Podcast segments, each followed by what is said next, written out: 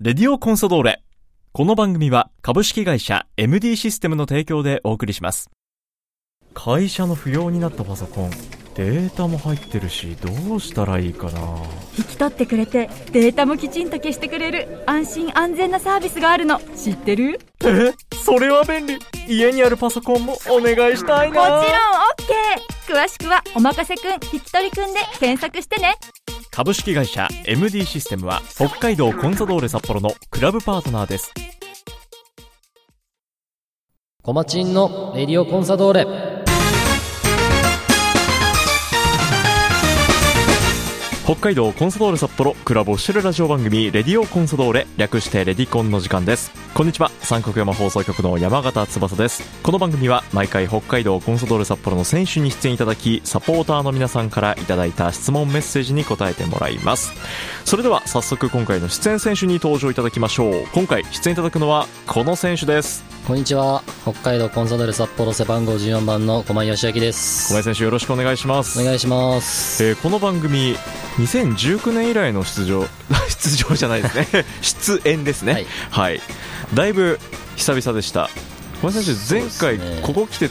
なんか話したの覚えてますいや、マジで全然覚えてないですね。ええもう3、三年、4年四前になるんですもんね。四年経ちますねはい、全くはい覚えてないですね。全く覚えてないぐらい久々の、はいえーラジオ出演ということで今週、来週と2週続けてサポーターからですねメッセージたくさんいただいてるんではい。ご紹介しながら進めていきたいと思いますお願いしますよろしくお願いします、はいまずはラジオネームきらぼしさんからいただいたメッセージです駒井選手山形さんこんにちはこんにちは。こんにちは駒井選手の復帰待っていました復帰してこんなに早く活躍できるのかと驚きですリハビリ中苦労したことやリハビリ中だからこそ気づいたことはありますか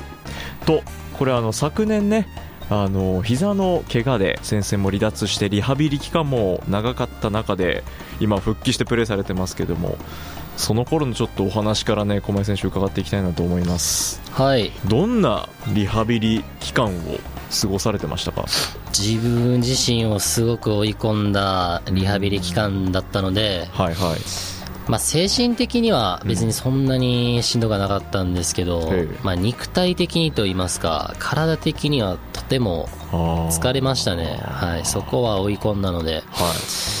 まあ、もう二度としたくないなって思うぐらいですね、はい、相当鍛え上げてましたね鍛えましたね、まあ、やることがそそれだけでしでしかなかったっていうのもありますし、まあ、逆に、まあ、言えば自分をパワーアップできる期間かなっていうふうには思ったので、うんなかなか、まあ、今回はまあ約5ヶ月ぐらいでの復帰だったんですけど、まあ、本当に3ヶ月半まではもうボールも走りも一切せずに本当に基礎からやり直したので、はいその期間っていうのはとても、まあ、今自分がプレーしてええてとても大切だったなっていうには気づかされるので。うんうんうんうまあ、ん本当に、まあ、こういう言い方言ったらちょっとダメなのかもしれないですけど、まあ、はい怪我してよかったなって思えるぐらいですね、今は、あー体的には。はいその期間があったからこそ今のプレーだったりパフォーマンスにもつながってるまあ、そうですね、体的な強さっていうのをまた自分の中で感じるので、はいそれは間違いなくそこから来てるかなというふうに思います。あと自分自身のその向き合い方とか考え方みたいなところをより一層、そうですね、うんもうだいぶ変わりましたね、やっぱり。はい、あ自分自身、サッカーをーはいに対しての姿勢だったりとか、まあ、食事の面、取るものとかを全部ちょっと見つめ直したので、なるほどはいまあ、大きく、まあ、意識が変わった、変わったはい、そんなリハビリをリハビリでしたね。はい、そしてそこからまた今はねピッチに復帰してそしてゴールのねこれ不敗神話が小林選手これもちろん知ってますよねそうですご自ね。身の、はい、分かってまええす。記録継続中ですからね、はい。はい、これあの京都時代からずっと続いてる記録で、で札幌に移籍してきてからはこの前柏戦でゴール決めたので11戦そうですね。そんぐらいかな。不敗神話が、はいでトータルでは24戦だそうですいや、まあ、あんまりテントの選手じゃないんですけ どね。でもまあ、振り返ってみれば、うんまあ、先制点であったりとか、はい勝ち越し点っていうのがすごく、まあ、多いので、はまあ、意外と重要なところでい、、いやーまあ、点取ってんものかなっていうふうに思いまうす。狛江選手の、ね、ゴールってやっぱり記憶に残るんですよいい場面とかねここでっていう場面で決めてくれてる印象がサポーターも皆さんね持っているきらぼしさんからもぜひはいそのね腐敗神話ありがとうございがますあるのでどんどんゴールをお願いしたいです とはいいうふうにいただいてましたしっかりあの決めれるようにはい頑張ります、引き続き応援をお願いしますまずはラジオネームきらぼしさんからいただきました、はいさあ続いては岩見沢のかおりんさんですねはい、小林選手こんにちはこんにちはコンササポ7年目のかおりんです2019年宮の沢でコンサドールのイベントがありクラブハウス見学に当選してその時狛江選手とそれからコンサのねスクールコーチもやってますけど浜選手はいが2人で対応してくれてその時狛江選手の親身な対応と関西弁の面白いトークに惹かれそれから 狛江選手を応援していますというありがとうございます、キャラクターでファンになったタイプですねいやー嬉しいですね、はいなかなかねいないんですけどね僕のキャラクタ ーね、はいその関西弁に惹かれたそうです、まあ、あんま喋ることもあんまりこうメディアに入れることもそんなにねあーないのでまあ僕がどういう人間かとかははあんま多分そんなに分かってないかもしれないんですけどね、ままあ、あ意外とやっぱ喋ると 喋るとね関西弁 でねはい、どんどん喋っていくタイプなんであの、はい今週来週と、えー漏れなく30分間はこのトークを楽しみますからいやかおりんさん堪能してくださいやーまあね嬉しいですけどねそう言ってもらえたらいであの先日のねあのリーグ16節柏戦のゴールの話題をいただいてるんですけど、はいあのゴール決めた後に指で13のポーズああれは31であはいまあ、カメラ向きで言ったら13な分からないですけどね、まあ、31って一応やったんですけどほうあれはまあちょっといろんな人にたまに聞かれるんですけど、ええあれ妻の誕生日が6月1日にあって、ええはいまあ、一応妻が、まあ、同い年で31歳なんですけど、はいはいはい、まあ、その妻に向けてあのやったんですけうどわそうだったんだでも、まあぼまあ、基本的に僕特典決めたらねいつもまあ妻に向けてやるんですけど、はいまあ、31って果たして嬉しいんかなっていうあ のちょっとやった後に思っちゃったんであれとっさに出たんですかそうですねなんかお祝いしたいなって思ってたんですけどはいはいはいはいはいそうかバースデーセレブレーションだったんだあれはそうなんですようねんでも31って果たして女性は嬉しいのかっていうちょっとそういう思っちゃったんですけどまあもうやっちゃったのは仕方な くて誕生日といえば狛江選手 もそうなんですよごね自身も6月僕も6日じゃないですか、は近くて妻と近かったんで、3月にうん3人目も生まれ子供3人目生まれたんで、はいなかなか外にも出れなかったんですけどはいまあさすがにちょっともう、まあ、2ヶ月経って、うんうんうんえーお祝いしようっていうところで、まあ、2人であのちょっとご飯に食べの方を食べに行ったんですけど、いやーはいまあ、ちょっと一緒にお祝いしててって感じでしたねいいですねなんかもう家庭を持つ皆サポーターね狛江選手本当になんかいいところをしっかりねこう抑えてるなっていうね家族のためにプレーしてみたいなもんですからねいや今は、ーかっこよすぎるな、はい、もうこの年になってくるとい、やーなんかその言葉の重みを感じますね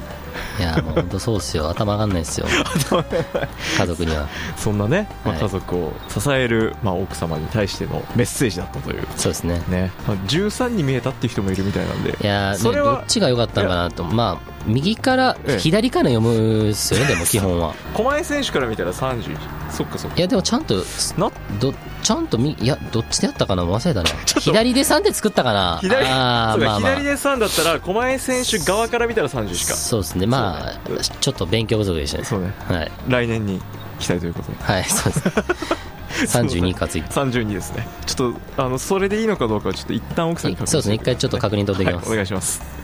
続いてラジオネーム月寒の一平さんからです、はい狛江選手山形さんこんにちはこんにちはじゃあ、小林選手がいるといないとではコンサドールのサッカーが全然違うので怪我から復帰してさすがの存在感を遺憾なく発揮してくれてとても頼もしく楽しく観戦していますさて先日のアウェー柏戦とても激しい試合となりました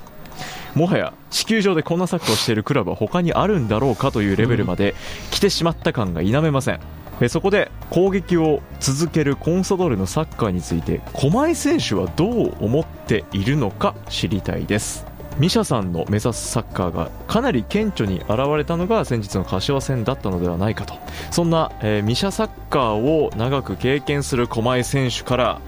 今のコンサドールについて考えを教えてほしいですというまあ、ミシャのサッカーもどんどん、まあ、変わっていってきてはいて、はまあ、浦和でも2年やってるんですけど、コンサドートで来る前にい、。んその2年とのサッカーでも違うし、コンサに来た1年目も違うし、はまあ、本当にこの3年ぐらいで、どんどんどんどんこう、縦に速くなってきたサッカー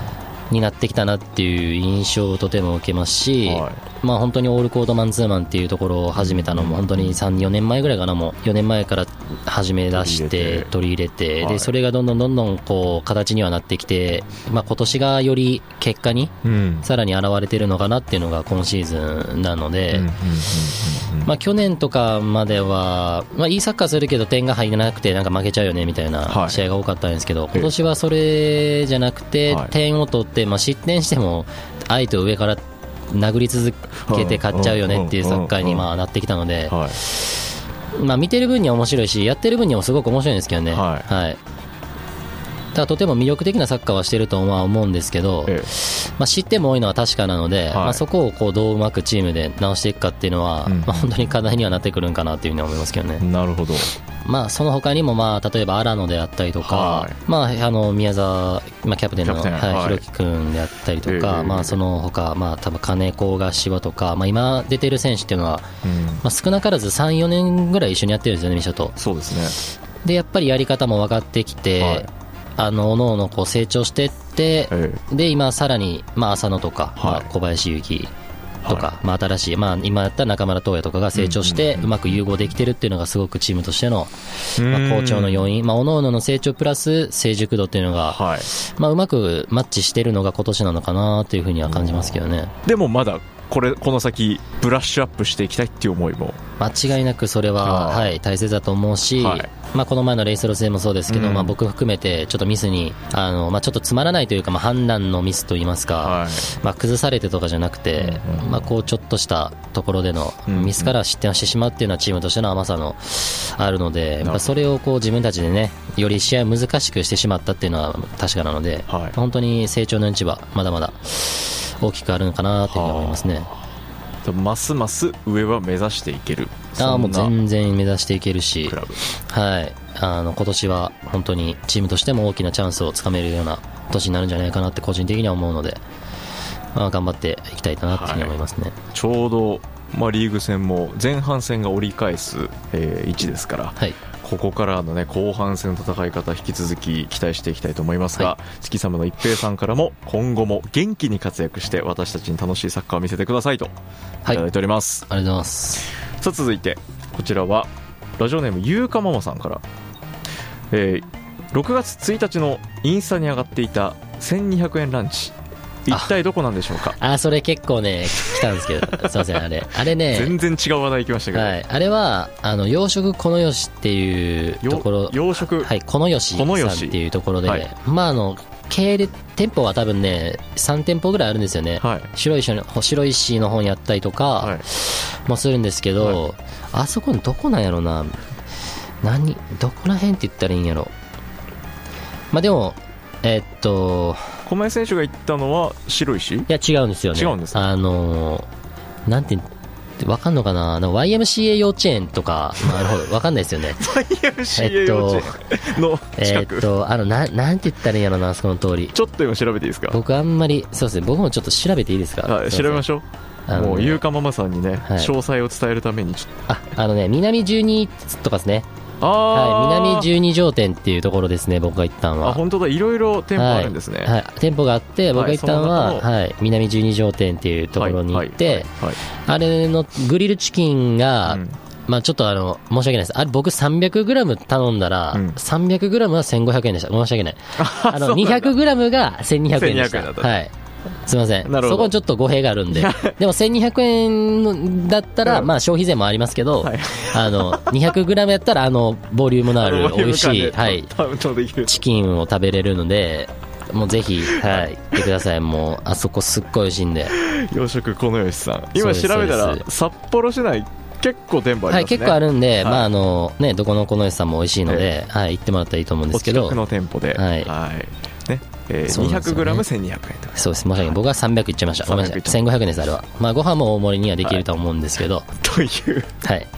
もうぜひ行ってください美味しいんで結構あれはありました反応あ結構どこですか1200どこですかみたいな、うんどこですどこですかみたいな聞聞かれたんですけどなんかいち いち答えるのもあれかなと思いながらいやだから今日この場があってよかはっい、たこですねの場があってよかったですねははいい、本当にねそうなんですよ申し訳ないナイスメッセージで言しってくださいはい、たナイスメッセージですゆうか本ママさ当んにありがとうございます、はいえーそして狛江選手いつもワクワクする試合をありがとうございますそして北海道に来てくれてありがとうございますまた応援しに行きますとはいお願いしゆうかマまマすさんからいただきました、はそうそしてラジオネームにゃんこールさんから狛江選手お誕生日おめでとうございます、はいありがとうございます6月6日のバースデーということで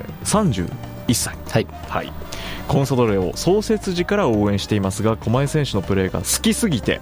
初めてユニフォームの背番号を12番から14番にしましたといおうーそれはちょっと創設時の方がすごいっすよそうしてもらえるのは小前ち選ょ手っとこうやっぱ嬉しいですね 今年クラブ、ブ27周年ですから、い、いやーちょっとはい初ですよ嬉しいですね初めてが自分で、はすごいな、い、ちょっとね僕は結構ね点決めれたり そういうそういうなんか目立つタイプじゃないんですけどねそういうことをいやねーしてもらえると嬉しいですね違う違う狛江選手のねこういう姿勢が魅力なんですよそこでこういう創設時からもう長くコンソドレを見ているサポーターが感化されてねいやー、はい、ありがた14いです番を入れてこれ12以外をつけたのが初めてだそうでいやー本当嬉しいですよすごいですねはいありがとうございます14番のユニで迎えたはい怪我からの復帰戦、感無量でした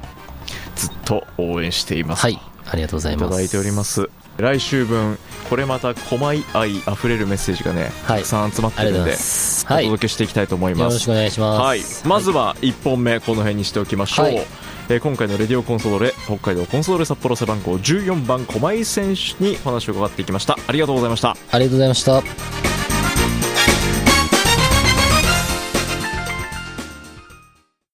会社の不要になったパソコンデータも入ってるしどうしたらいいかな引き取ってくれてデータもきちんと消してくれる安心安全なサービスがあるの知ってる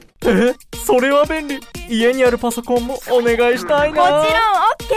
詳しくは「おまかせくん引き取りくん」で検索してね株式会社 MD システムは北海道コンサドーレ札幌のクラブパートナーですこの番組は株式会社 MD システムの提供でお送りしました